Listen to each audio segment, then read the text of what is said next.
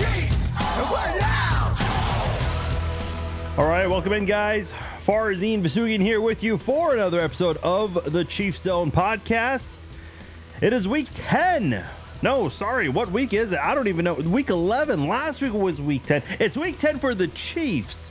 Um, that's what I meant to say. But nonetheless, we are live on Facebook and on YouTube. So big thanks to everyone who is taking the time to watch live on Facebook and YouTube. Also, those who download and listen to the podcast on Apple, Spotify, wherever it is you guys listen to your podcast. Greatly appreciate all of you guys joining the Chiefs Zone podcast and taking time out of your day to tune in, watch, listen, however it is you consume the podcast. Greatly appreciate all of you guys who are doing so tonight or whenever it may be. Obviously, a lot to get into here on this episode of the Chiefs. So, well, I shouldn't say a lot. There isn't a whole lot to get into. Going to be doing the game between the Chiefs and the Eagles and some news to get into. Obviously, we'll do our Week 10 NFL roundup as well as our Week 11 NFL preview. Uh, so a lot of great games this past week. Uh, a lot of great NFL games on uh, on uh, Sunday. Definitely uh, worth uh, recapping. Monday Night Football, obviously a very epic one. So we'll have to uh, d- get into that a little bit. But nonetheless, it is going to be not as big as Week 11 compared to Week 10, but still some intriguing games, um, especially that Thursday night game. As Chiefs fans will be keep- keeping a very close eye on that game. Real quickly, if you guys haven't done so already, check out the podcast I did with Christian Okoye the other night. Uh, big thanks to Christian Okoye for taking the time to join us on the podcast, and uh, big thanks to all of you guys who tuned in and watched live. Great podcast, great conversation with Christian Okoye. Got into a lot of things, as well as his book, The Nigerian Nightmare, that is coming out. So definitely uh, check that out if you haven't done so already. Uh, you can definitely uh, get the book, and uh, Christian goes into details as you as to how you can get that book. So check it out. A lot of great uh, topics there we discuss with Christian Okoye. So check that out uh, over from yesterday's episode of the Chiefs Zone podcast. This podcast is brought to you by SeatGeek. Go to SeatGeek.com, get your tickets for sporting events, concerts, whatever it is you want to attend. SeatGeek has it. If you guys want to catch a Chiefs game, whether you live in the Kansas City area, you want to go to a local college game, KU, K State, Missouri, one of those teams, or you want to catch a concert, maybe in your neck of the woods, the baseball playoffs are going on. Go to SeatGeek.com. And if you're a first time customer, use my promo code FARZIN. You will get $20 off your first purchase from SeatGeek.com using the promo code FARZIN. Go to SeatGeek.com, use the promo code FARZIN, and get yourself $20 off for your next event. That's $20 off using the promo code FARZIN at checkout at SeatGeek.com. All right, don't mean to start the uh, podcast off with um, with somber news, but unfortunately, we do have uh, a sad story to start off with. Uh, so, some of you may remember wide receiver Devon Wylie. He was a fourth round pick in 2012. 2012 was the only year he spent in Kansas City, uh, but uh, it's been confirmed by the uh, Fresno State Bulldogs football Twitter account. He has passed away, unfortunately, at the age of 35. Very, very young age, to say the least. Uh, uh, further information has been provided, but uh, very sad story nonetheless. So this was announced uh, yesterday on Tuesday. So thoughts and prayers to Devon Wylie's friends and family members. Uh, briefly, Chief, but hey, once a Chief, always a Chief. So uh, sad story to hear, uh, nonetheless. All right, uh, transitioning that to football now. Uh, Chiefs obviously have a really big game on Sunday or Monday rather. Uh, boy, it- it's felt like forever since the Chiefs last played, and they're gonna be they're they're gonna go this many weeks. Uh, this many Sunday afternoons without Chiefs football because obviously the last time the Chiefs played was in Week Nine, uh, and that was a Sunday morning game. So, uh, and they're not going to play until Monday Night Football, Week Eleven. So, um, th- th- when was the last time the Chiefs have gone three straight Sunday afternoons without a football game? It's been a while. I mean, the 2015 season when they went to London to play the Lions, I think they ended up playing on a regular Sunday, their next game back. So I do remember when the Chiefs lost to the Broncos on Thursday night, the one where Jamaal Charles fumbled. That was the uh, th- that, that that's how long it was until the Broncos beat the Chiefs again. Um, I do remember the Chiefs. Their next game was a Monday night game. That was the one where the Chiefs finally got a touchdown pass to a wide receiver. So uh, it, it, it's kind of weird how that uh, how that uh, happens sometimes with schedule makers.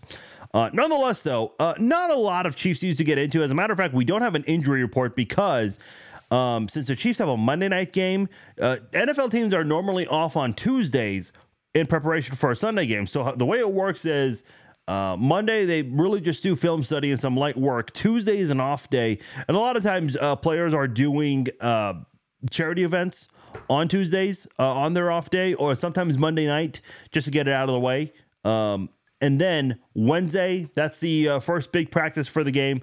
Thursday, another practice, and then Friday is the uh, final uh, practice prep, and then Saturday is generally a walkthrough plus a travel day for uh, teams that are going on the road, and then Sunday's game day. So uh, today, being Wednesday, is technically uh, by NFL clock calendars and Chiefs players' mindset it is essentially a Tuesday.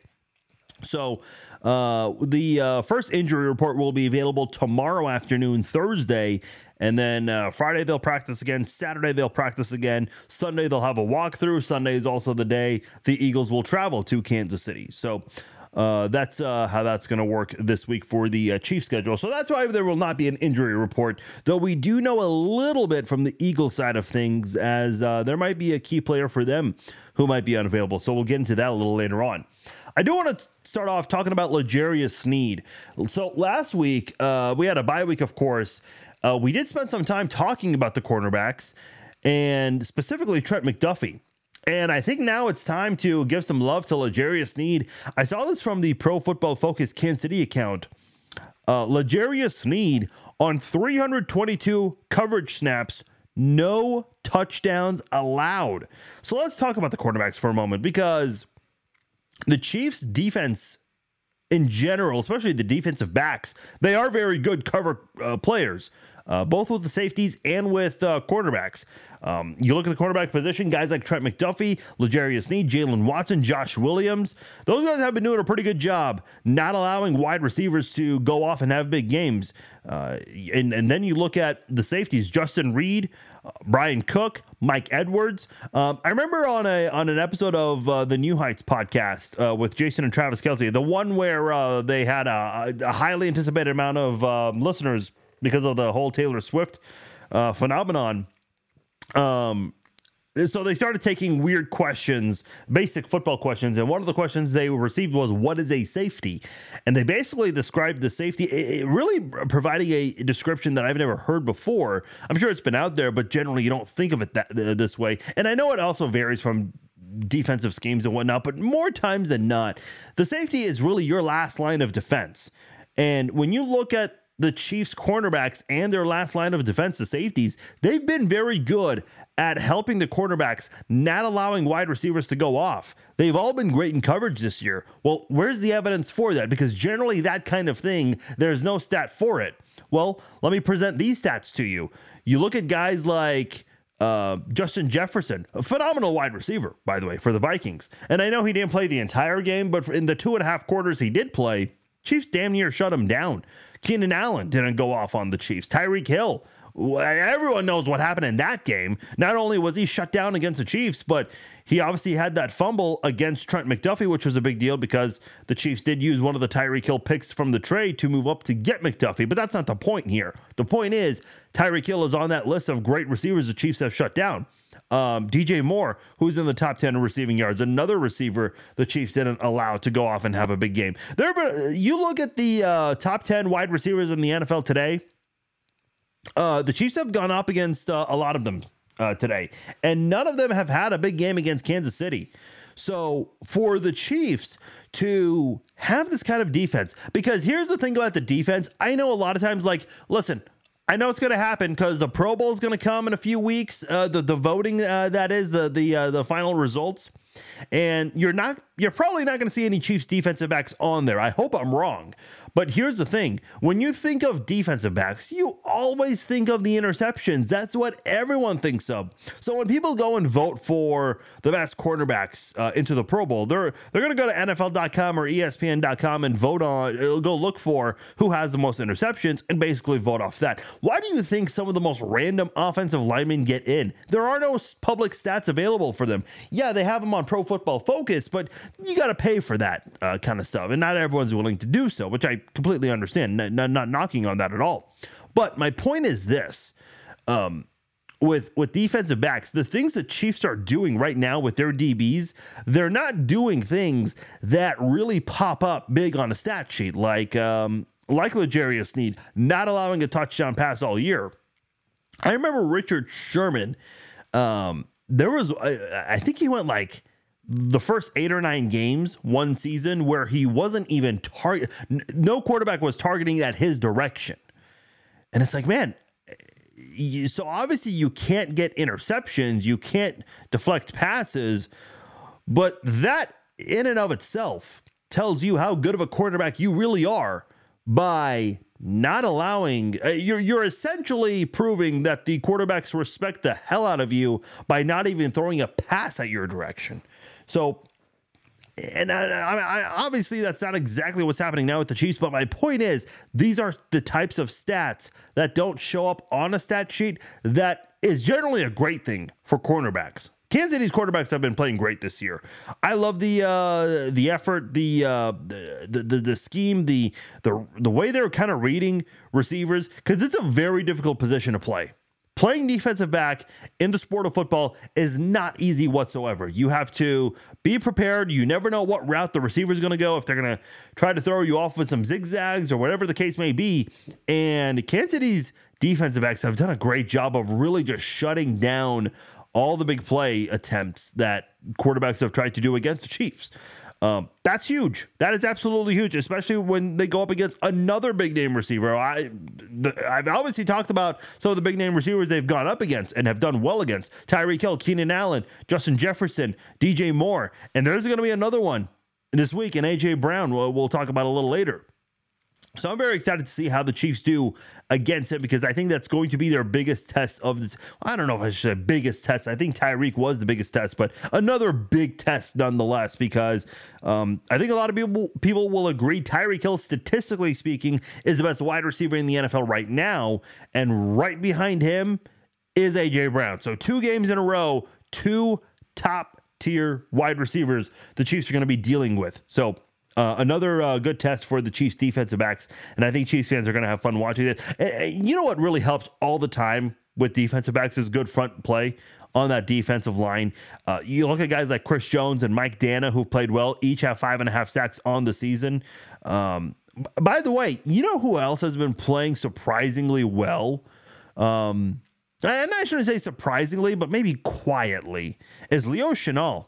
He leads the team uh, and tackled for a loss with six.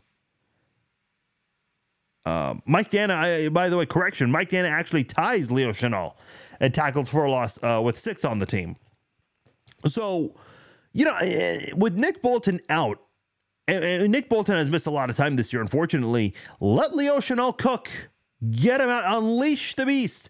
Get him out there. We heard a lot about him in last year's uh, draft class when uh, we were recapping that. A lot of people uh, really loved the Leo Chenal draft pick. We just didn't see him much because you're behind Willie Gay and Nick Bolton. Well, unfortunately, with the injury to Nick Bolton, this is allowing Leo Chenal to play more. And man, um, what an opportunity for Leo Chenal. And Drue Tranquill obviously doing his thing. We've gone over that many times, but Leo Chenal is really looking like, and, and I don't know, maybe I'm just being foolish here saying this. I'm, I'm kind of wondering if a guy like Leo Chenal, with how well he's been playing blitzing quarterbacks, if a guy like him just considers changing positions, going from like a 4-3 linebacker to a to an edge rusher, because I think this guy would be able to get the job done as an edge rusher. I really do. He's capable of doing a lot of uh, good things um, in that area. That's where he excels the most.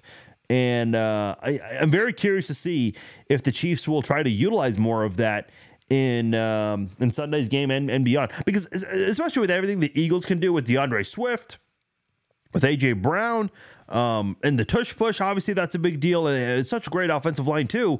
Um, you're gonna need every single defensive player on that front seven to step up and have a big game. So Chris Jones, he's been quiet for a couple of games. It's really important for him to bounce back in this one. Mike Danna. Um, he's been quiet as well a little bit lately, so let's see if he uh, uh, bounces back and has a big game. George Karlaftis, I think they, they definitely need more of him in this one. Charles Omenihu, we saw him a lot in that Chargers game uh, where he came back from a suspension. Uh, let's see more of him. Uh, and I think Leo Chenal uh, coming from that linebacker spot and getting to the quarterback. Drue Tranquill has done some of this as well. Um, this is going to be a very important game for the Chiefs' uh, front defensive line uh, and the linebackers to get to Jalen Hurts. And it's going to be tough. It's not going to be easy. This is going to be the best offensive line the Chiefs will face all season long. So I'm very curious to see how that goes, and I think the Chiefs really have a good chance to uh, to do something special with their defense. And look, the magic number on defense: you hold teams to 20 or fewer points, you win. You allow 21 uh, or more, you lose. Obviously, the uh, the pick six in Week One was not on the Chiefs defense, but as a team, you allow 21 points. So that appears to be the magic number if you are Kansas City. We'll continue the podcast in a moment, but we got to give a shout out to another sponsor of ours, Cable Dahmer Cadillac in Kansas City near State Line. I recently got my new Cadillac XT6 from Cable Dahmer, thanks to Scott Toddy and his team over at Cable Dahmer Cadillac. Scott's a tremendous salesman over at Cable Dahmer Cadillac. Uh, very informative, very professional, honest. Um, and again, uh, the informative part is uh, is key here because a lot of these newer vehicles uh, they have all these bells and whistles that I, honestly I've never even had in a, in a car before. So uh, I definitely had to go through the uh, learning curve and trying to understand everything here. Scott did a great job when I was doing the test drive with it. They also have another guy in their office, Mike. Uh, once you do purchase your vehicle, he actually goes through all of the settings in your car, everything you need to know about your Cadillac, and that was very important uh, to me. And by the way, while we're uh, doing some shout outs here, got to give you another name here. Brock Smith over at the service department. So if you have a General Motors vehicle, such a such as Cadillac or Chevrolet, Brock Smith is the guy to go to. He's a service specialist, and what anytime I go someplace to take my car in, they'll tell you what the problem is, but they do it in this foreign language of uh, automotive that sometimes you may not understand. And even if they explain it to you, it's still kind of fuzzy to you. You may not get it. Brock does a great job of explaining things very clearly in simple forms. And if you still don't get it, he'll explain it to you again like you're a five year old. And that's what I need sometimes whenever I go and uh, try to get my car fixed. If there's an issue I had no idea about, Brock does a great job, uh, him and his team, uh, trying to explain that. So go to Cable Dahmer Cadillac for your car buying needs, whether you want a Cadillac or a different vehicle. Scott Toddy over at Cable Dahmer Cadillac in Kansas City can help you with that. That's Cable Dahmer Cadillac. Tell him Farzin sent you over to Scott Toddy. All right. Let's do our week 10 NFL roundup and uh, my week 11 preview, and then we'll get to Chiefs and Eagles here. Uh, let's start with Colts Patriots um, from Sunday morning in Germany. Um, oh boy. Um, listen, I said before the season that I think this is going to be Belichick's final year, and I do think he will retire. Should he retire? I'm never, I'm never going to answer that. I, am never, I'm never going to say who should retire. Um, that's not my place to speak.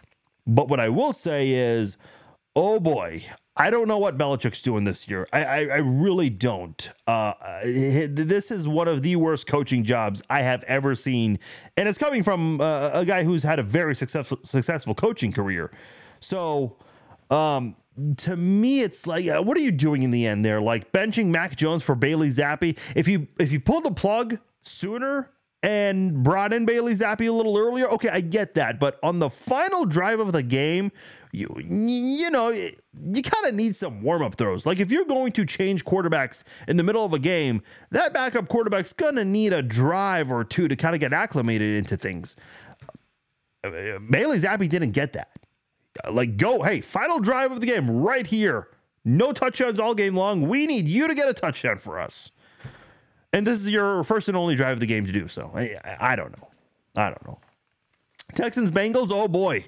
This was uh, quite the game here where the uh, Texans, they were without their leading wide receiver, leading rusher, leading tackler, their safety, and their kicker Oh, by the way, uh, Matt Ammendola, former Chiefs kicker, he got the game-winning field goal in this one. But b- before that happened, a little bit of a wild fourth quarter here. Joe Burrow, you know, the, the hot and mighty Cincinnati Bengals, you know, they look great for so many games in a row, but uh, the high and mighty Joe Burrow throwing not one but two fourth quarter interceptions. Yeah, the high and mighty Joe Burrow did that. Didn't think that was possible. Um, by the way, didn't Cincinnati fans say that Orlando Brown coming in was a massive signing and that this would solve a lot of their offensive line woes? I saw Cincinnati fans on social media bitching and moaning all game long about their offensive line. Oh, by the way, um, uh, there's a Titans player. He leads the NFL in pressures allowed. Who's second in the NFL in pressures allowed? Oh, yeah, Orlando Brown. Yep. Uh, Bengals fans, don't say I didn't warn you. This is me saying I told you so. That is me saying I told you so. Uh, but man, uh, let's talk about CJ Stroud. Uh, what a game again.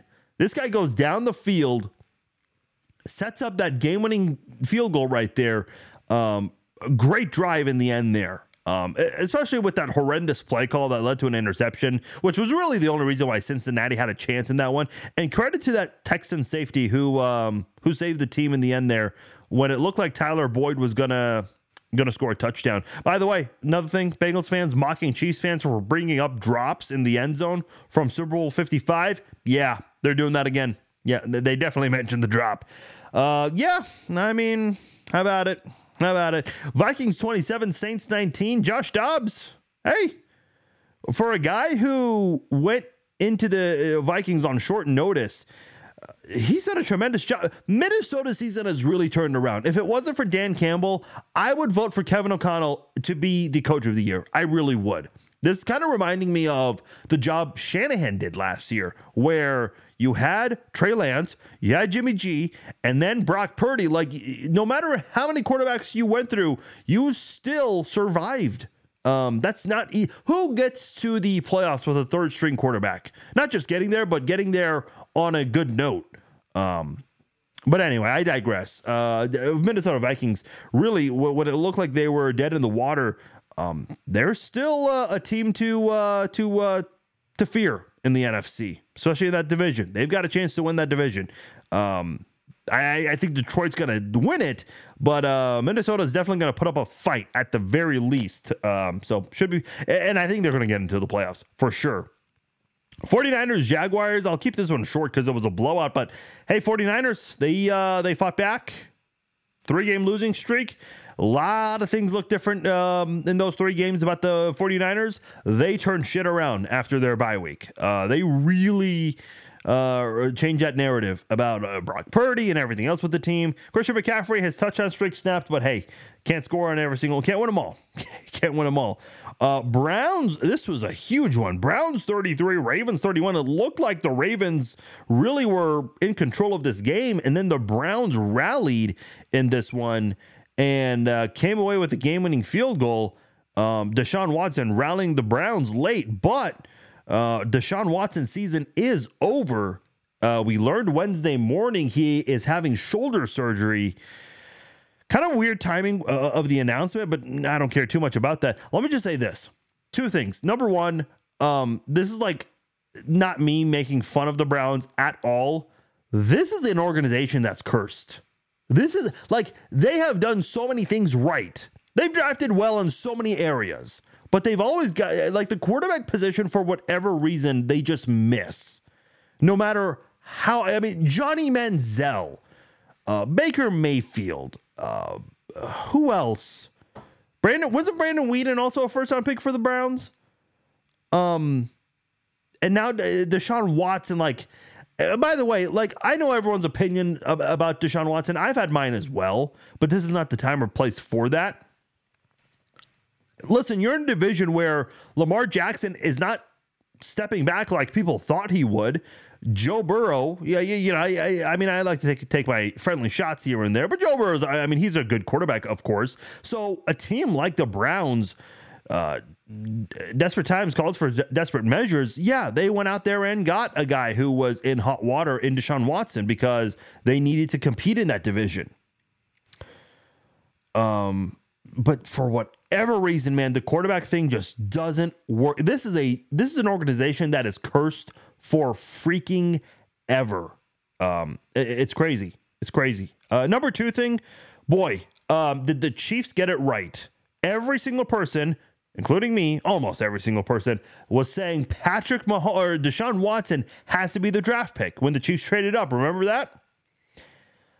Um, boy, the Chiefs took a lot of heat for taking Mahomes over Watson, and considering everything on and off the field, I know there are a lot of details we don't know off the field, but again, topic for another time. But still, he missed a lot of time because of that. Wow. Um, the Chiefs got it right. And- listen, I know we complain so much about the Chiefs missing on so many draft picks. Every team misses, okay?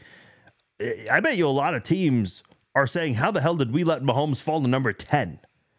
Um, so, hey, the Chiefs uh, got a break there uh, for all the times we complain. Like, like, the Tyson Jackson and Glenn Dorsey picks, uh, uh, to give you uh, a couple of examples. Uh, Lions 41, Chargers 38. Lions looking like a Super Bowl contender. Um, they're uh, very well on their way to uh, to uh, go, going to Las Vegas for a Super Bowl for sure. They've got a very good chance, uh, just as much as uh, the Eagles, I think. Chargers offense continues to play very well. The defense, the exact opposite. Seahawks 29, Commanders 26. Uh, hey, big statement, bounce back win for the Seahawks. Geno Smith definitely uh, uh, needing this game uh, as the Seahawks trying to uh, try, trying to be one of the better teams in the NFC. And then the last one here, this one uh, deserves a little bit of talk here. Broncos 24. Oh boy. Broncos 24, Bills 22. Yeah. Um, two weeks ago, two to three weeks ago, Bills fans, uh, of course, a lot of fan bases mocking the Chiefs for losing to the Broncos. Um, man, I got a lot of comments from Bills fans about this, about the Chiefs beating or the losing to the Broncos. What about the Bills? Um, so four turnovers in this one, three of them Josh Allen responsible for. The two picks, um, I, th- I think one of them was off the receiver hand. So okay, all right, but the interception total is still very high. And then that quarterback running back exchange was honestly very poorly done by Josh Allen. Um, and then like the worst part of it all, the 12 men on the field, uh, as the Broncos were trying to kick the game-winning field goal. If the if the Broncos, or excuse me, if the Bills had 11 men on the field, would Ken Dorsey still be the offensive coordinator? It's kind of weird how that all works out. I remember when uh, the Chiefs fired Bob Sutton on all these national shows like ESPN and NFL Network, they were asking the question if Dee Ford was not offsides, would Bob Sutton still be coaching the Chiefs?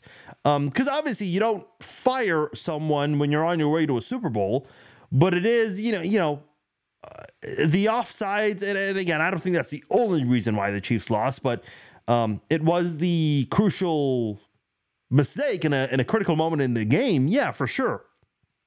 Um, so I don't know. Um, firing an offensive coordinator, okay. Um, let me just quickly see something about Sean McDermott. I actually meant to do this before the podcast. Not Sean McVay, Google. Come on. There we go. Um, something about McDermott I just want to check on real quickly. Okay. Yeah, this is a guy who, who coached under Andy Reid for a while. And then uh, when they um, let a lot of the, uh, well, he, he moved on before the, um, before uh, Andy Reid and the Eagles staff got fired. Then uh, he was a DC for a long time in Carolina. But anyway, okay. All right. I, how about it? I don't know, man. I I I- I just uh, I always think firing coordinators mid-season are always interesting. I, I said before the season, one of my bold predictions is that McDermott would get fired. Kind of like Doc Rivers and how the 76ers, they keep finishing the season at the same spot in the playoffs.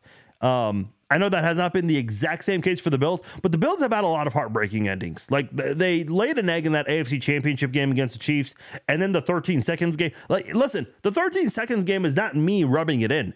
I have turned on uh, sports talk radio in Buffalo. They bring that up themselves. Like this is them.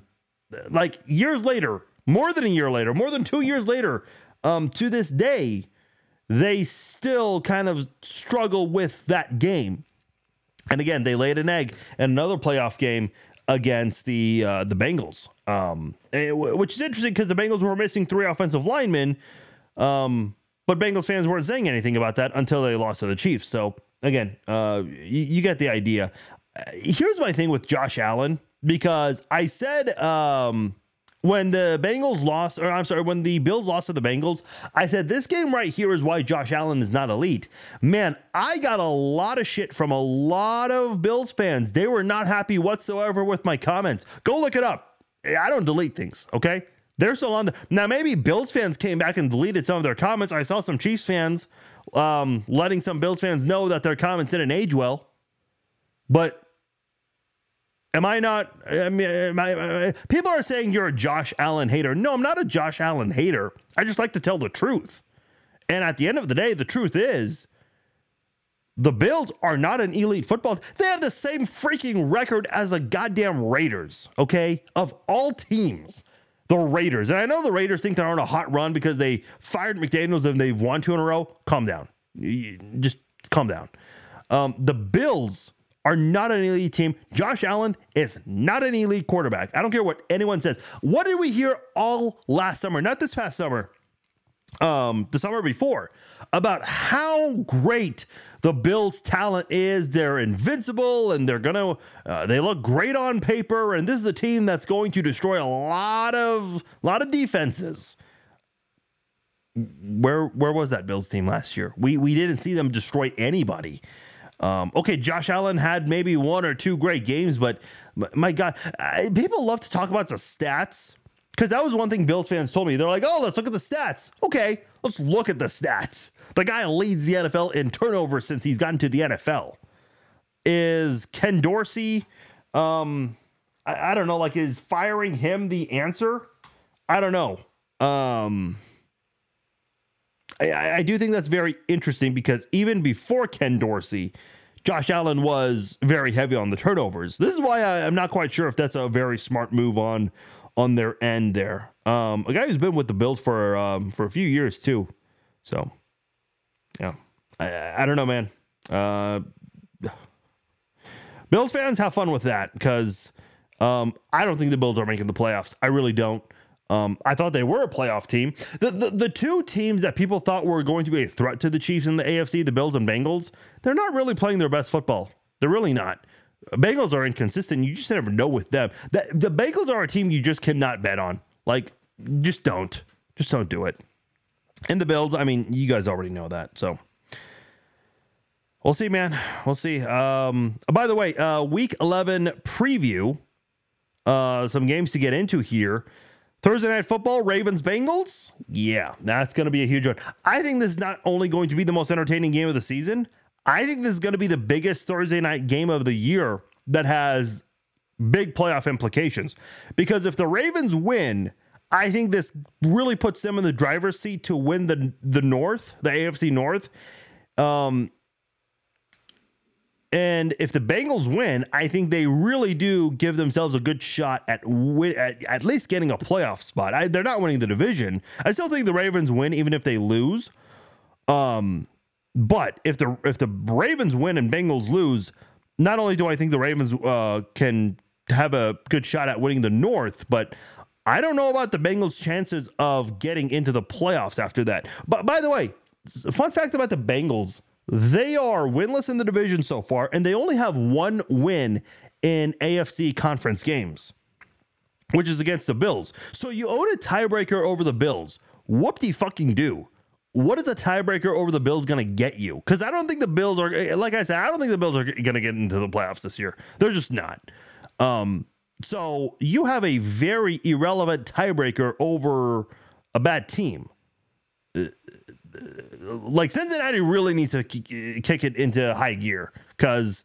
Um, yeah, sure, they're over 500 now in a very tough division, but they can't, as far as much as ta- the talent they have, they cannot keep up in that division. And I think that's on them. Um, so they, they have got to pick it up. Otherwise, this is going to be a very rough second half because they've got a very tough schedule coming up, starting with the Ravens. Um, By the way, when the Chiefs and Ravens play, or I'm sorry, Chiefs and Bengals play, my God, um, I'm thrilled about that one right there. Like that is, I know Chiefs fans get a little ner- nervous about the Bengals. Not me, not me. Especially this year with that Bengals offensive line. The Chiefs defensive line is going to feast on that on New Year's Eve. Your 2022 is going to end with a bang, and it's going to be Kansas City doing a lot of defensive domination on uh, on Joe Burrow. Uh, Steelers at the Browns. Both teams six and three. Another AFC North battle here. Um, I guess all eyes are on PJ Walker. Can he come through? I know they were winning with him, but he wasn't playing spectacularly well. So we'll see. Two and eight Cardinals at five and four Texans. Um, this is going to be a better game than people expect. And I think now a lot of eyes are on CJ Stroud. Kyler Murray looked very good. By the way, I didn't mention uh, uh, that one. Um, Cardinals uh, and Falcons. Uh, yeah, Kyler Murray with a statement win coming back, first game of the year. Um, 11 play game winning drive on that one. So I'm very curious to see how Kyler Murray looks again against a very good Texans team that's really started to pick it up lately. That is going to be a fun game to watch. Uh, four and five Jets at the five and five Bills. Um, Jets have lost two in a row, so have the Bills. And is the new offensive coordinator, Brady, Joe Brady, going to be uh, the solution here? Well, this is the first opportunity to see so. Sunday night football, six and four Vikings at the four and five Broncos. Both have been hot lately. Vikings surprisingly playing well. Broncos, they've been getting some things in their favor, especially uh, in that Bills game. Um, but hey, man, uh, I think a lot of people just want to know, you know, are, are the Broncos for real? Uh, or did they maybe have a little bit of luck on their side the last two games? So, you know, with Mahomes and the flu, no excuses, but people are still putting that out there. And uh, the Bills, you know, what if they didn't have 12 men on the field? Do you win that game too? Obviously not, because you missed that field goal. So we'll see how the uh, how that game goes. That's going to be a very intriguing Sunday night football matchup for sure. We'll continue the show in just a moment, but we've got to give a shout out to another sponsor of ours, Manscaped.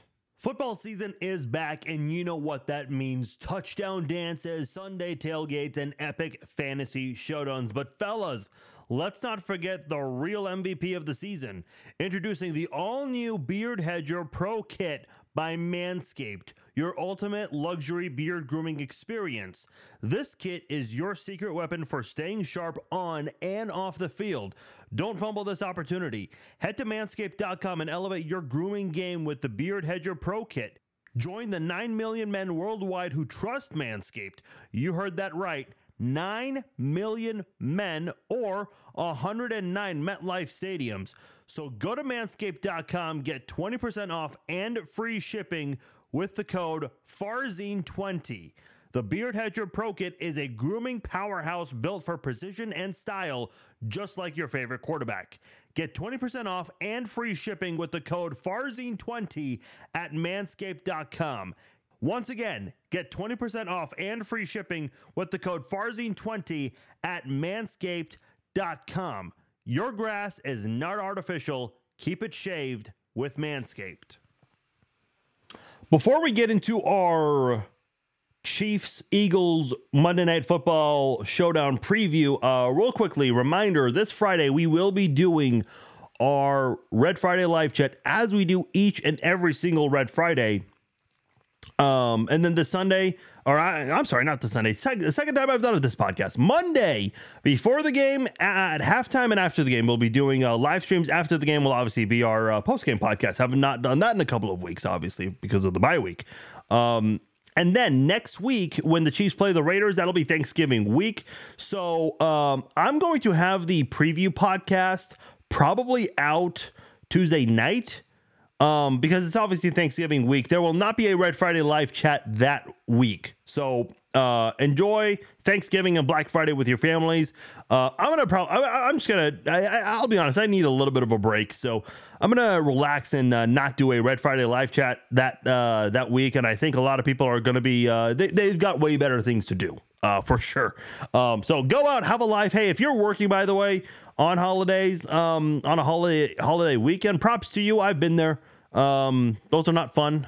those are not fun at all. So, uh, and, and hey, if you're going to be one of those people going out to eat or drink wherever, be nice to all the people who are working on those, um, those holiday weekends because they would rather be uh, out and about uh, with their friends, family, or just chilling at home.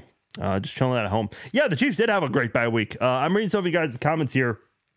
Yeah, that bye week could not have gone any better for Kansas City in Week 10. Um, I mean, okay, sure, you uh, even like the Broncos winning that helped Kansas City, oddly enough. Um, so, uh, and by the way, I don't know if you guys saw the Manning cast with uh, Patrick Mahomes. He was on there, and he was uh, talking about the uh, Bills and uh, Broncos game. He's essentially like predicting. Remember, Tony Romo was predicting all of these plays. His first game on on a broadcast booth, and people were like, "Okay, this is annoying." Patrick Mahomes was essentially doing the exact same thing. And people were comparing the fact that Patrick Mahomes is miles away watching on TV and he can see what's coming, whereas Josh Allen's on the field actually playing this team and just looks like a deer in the headlights. Um, so that was um, that was interesting, and I think it just shows you how smart Patrick Mahomes is. Obviously, yeah, he lost to the Broncos recently, but you, you know, the, the, every, every great quarterback is going to have surprising defeats. Um, but at the end of the day, it's like the, the fact that he saw everything coming and the Bills couldn't um, just tells you, you know, how bad the Bills are and really how smart Mahomes is.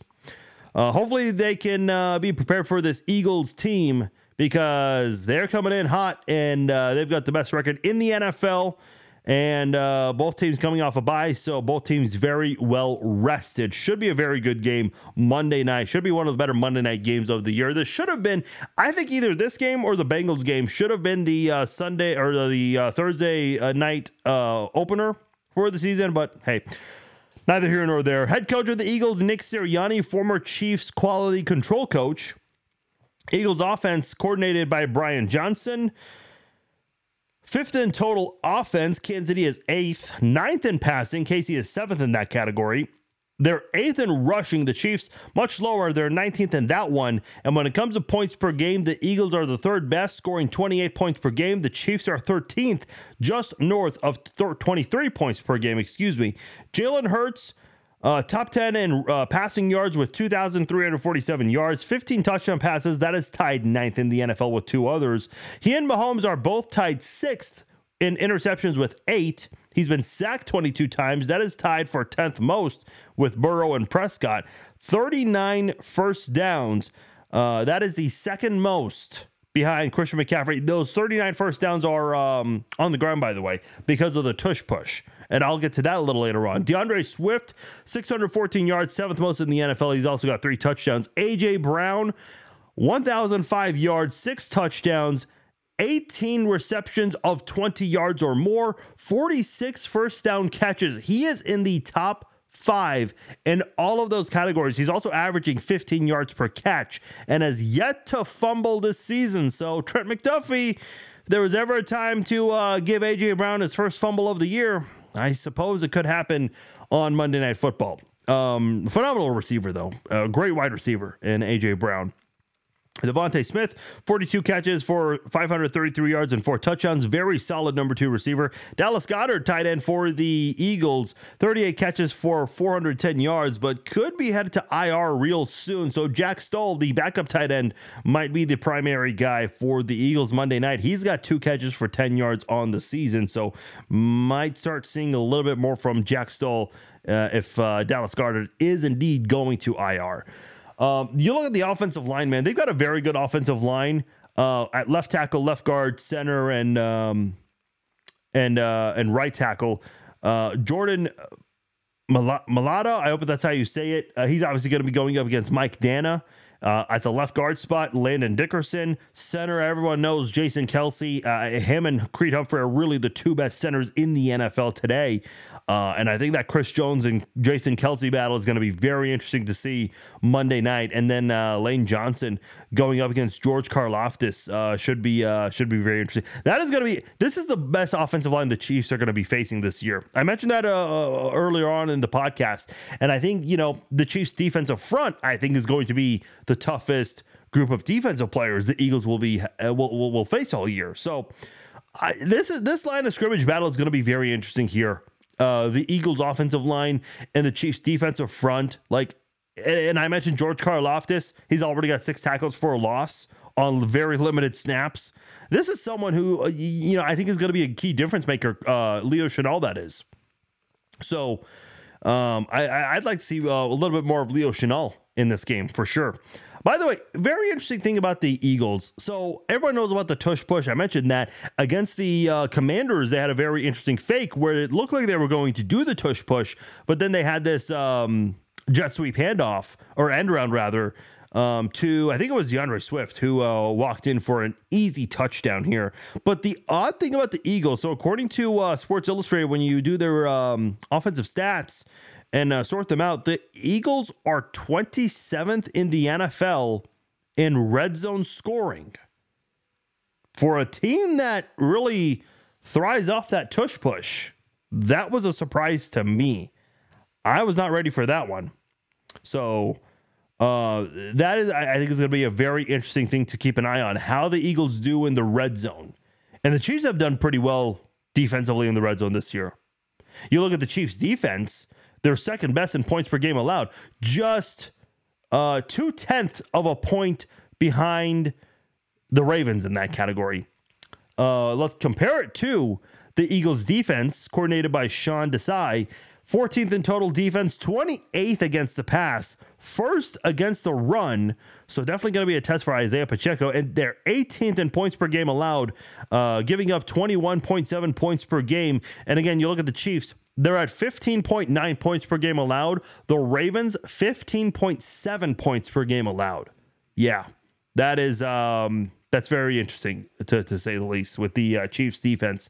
And um, you know, if if the Bengals get a couple of touchdowns and a couple of field goals, the Chiefs move to the best uh, defense in the NFL in terms of points allowed. So should be um, something to keep an eye on this week. And by the way, you look at some of the names. I already mentioned names on the offensive side. Um, you look at the defensive side, and it just kind of reminds me just how great of a job Howie Roseman's done. I think him and Brett Veach are the two best executives in the NFL. A lot of people say Howie Roseman is the better GM.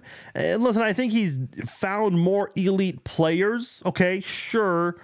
But Brett Veach is really the guy responsible for finding Patrick Mahomes, which has led to two Super Bowl wins and another Super Bowl appearance that triumphs everything Howie Roseman's accomplished, in my opinion. Howie Roseman's great, don't get me wrong, but um, and I think, yeah, Howie Roseman has found probably far more top tier players, whereas Brett Veach has found players who don't necessarily thrive statistically, but do come through in some of those areas where uh, there ain't a stat for that, as, as, as some uh, sports pundits would like to say.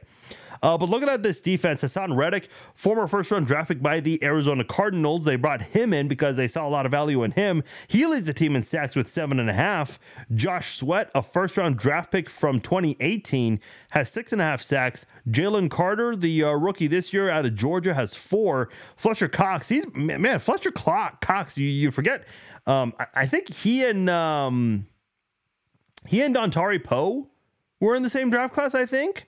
They were uh, one pick apart, but Fletcher Cox still playing at a high level. Um, not as high as he used to, but he came back on a one year deal, still playing for the Philadelphia Eagles. Sweat and Carter, by the way, they each have two forced fumbles on the season. Nicholas Morrow and um, uh, Oh, Haason Reddick. I apologize. Uh, Nicholas Morrow and, um, Haason Reddick, they each have eight tackles for a loss this season. Sweat has six. Carter has five. Man, Carter's really good. He really is. A lot of people were surprised that he fell to the uh, to the Eagles. Jordan Davis, another recent first rounder from Georgia. Um, he has two and a half sacks and two tackles for a loss. People always joke about the Eagles being like the uh, secondary Georgia Bulldogs because they keep getting all those Georgia defensive players, which has helped them the past couple of years win national title games. Uh, linebacker Zach Cunningham anchors that defense with 54 tackles, second on the team, right behind safety Reed Blankenship, who's having a very good season with 55 tackles leading the team and has two picks on the season. Play, plays one of the better cover safeties in the NFL for sure.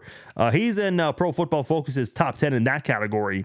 Quarterback Darius Slay, he also has two picks. Oddly enough, those are the only four interceptions the Eagles have.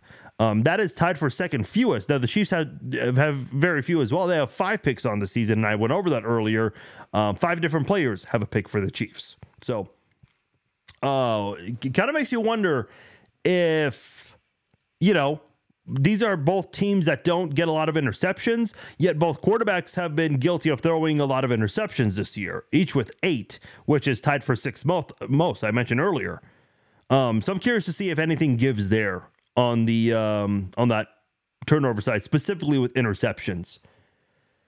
Uh, I mentioned Blankenship, very good uh, cover safety. You look at the special teams unit for the Eagles. Kicker Jake Elliott, very consistent kicker, 18 of 20 field goals made. He's missed just one PAT this year.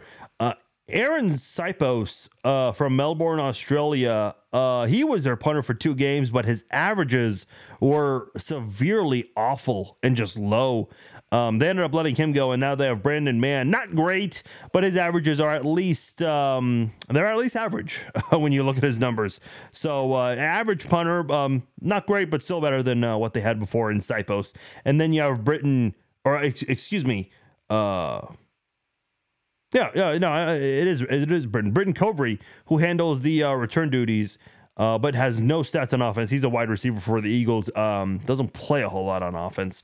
So that is your Eagles team in a nutshell. My prediction for this one, I'm gonna go Kansas City 27, Philadelphia 20. I think the Eagles can find a crack on this Chiefs team. And it wouldn't surprise me if the Eagles do get off to a really good start and the Chiefs kind of struggle to, to get things going. But I can see this being the game, kind of like the Super Bowl, where the Chiefs rally in the second half and pick things up and uh, come through with a game winning drive here. So I'm going to go Chiefs 27, or uh, yeah, Chiefs 27, Eagles 20, game winning touchdown drive from Patrick Mahomes and the Chiefs. So that is going to be my prediction for this game on Monday Night Football 27 20 KC. All right, that's going to do it for this episode of the Chiefs Zone podcast. My name is Farzin Vasheghani. Thank you again for downloading and listening to the podcast. Reminder Christian Okoye podcast came out last night. So if you haven't had a chance to uh, watch or listen to it, please do so. It's on my Facebook and YouTube pages. It's also out on podcast everywhere. So check that out. We will do our pregame live stream on uh, Monday. Uh, before that, our Red Friday live chat on Friday, as we do each and every single Red Friday. No Red Friday live chat next Friday. Our pregame live chat, we'll do it uh, a couple of hours before the game, halftime live stream, as we do each and every single game. And then our postgame podcast, followed by our Chiefs Zone recap podcast. That will be going on after the game. And then we will do our Chiefs and Raiders preview podcast Tuesday night live on the page. So, uh, a lot of content coming out in the next few uh, days, and then after that, we'll have uh, very little content, live content that is, um, on the page, just to, just so everyone can relax, enjoy Thanksgiving with their friends and families. All right, I'm out of here. Appreciate you guys downloading and listening to this episode of the podcast once again. I'm Farzin Vasheghani. Enjoy the rest of your Wednesday. Take care.